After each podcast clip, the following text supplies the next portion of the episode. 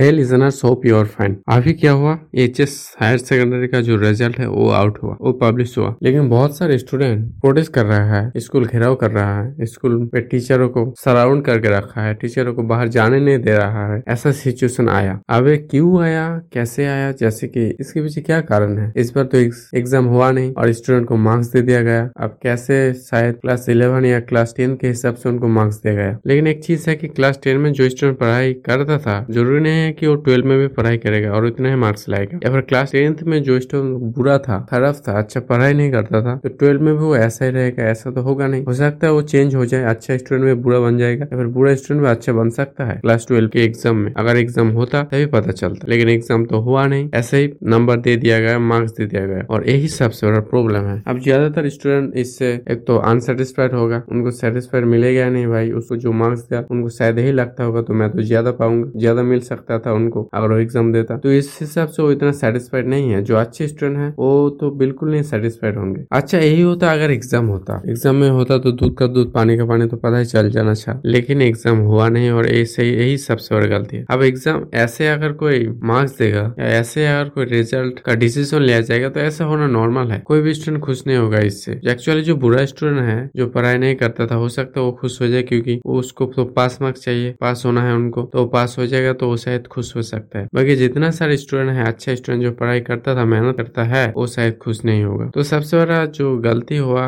Exam लेना ही exam लेना ही अच्छा रहता मेरे लिए, मेरे हिसाब से। क्योंकि एग्ज़ाम लेता तो ठीक होता। तभी जो जैसा पढ़ाई किया था प्रिपरेशन लिया था, उसके हिसाब से उसको मार्क्स मिल जाता। लेकिन एग्ज़ाम भी नहीं हुआ तो ऐसा तो एक क्रिटिकल सिचुएशन पैदा होना नॉर्म होना ही होता। ऐसा क्रिटिकल सिचुएशन ही मुझे पहले से ही, मैंने अंदाज कर लिया था। तो अब क्या होता है, नहीं होता, मुझे पता नहीं, लेकिन this is very bad thing आज के लिए बस इतना ही कल हम फिर मिलेंगे थैंक यू